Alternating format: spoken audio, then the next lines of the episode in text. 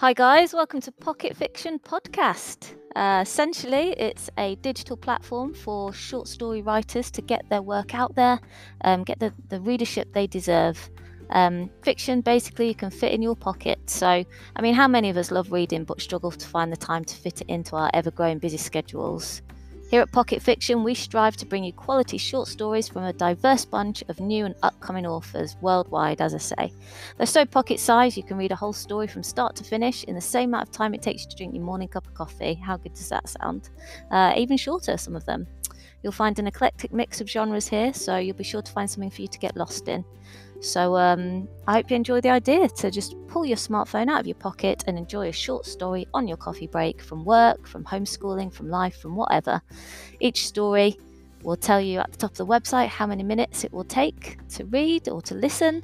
So just delve in and uh, pick one that takes your fancy. Here we go.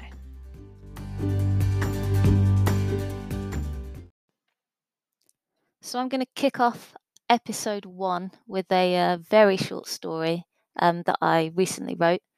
And so this is My Bride by Stevie Metcalfe. October the 11th, 1641. Mary floated gracefully out of the mid morning fog into the twinkling light of the frosted fallen leaves of the churchyard, the most beautiful bride ever to grace the steps of the church of St. Michael the Archangel. Her eyes sparkled as bright as her gown, her smile as wide as the day we first met. She wore a modest dress, like herself, which flowed to the ground, baring nothing but a perfect plunging neckline. How I wished to be those satin silk ruffs resting upon my beloved's flesh, caressing her soft skin through all the cast shadows of the sundial. But the crowds gathered quickly outside, their cheers forcing me out of my fantasy to find my fingers gripped ever so tight. My gaze dropped from her smile to her hand. His fingers clasped where mine should rest.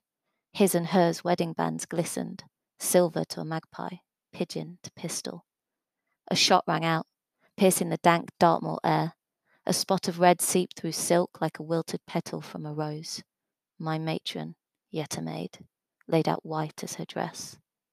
A true sleeping beauty who shall never rest.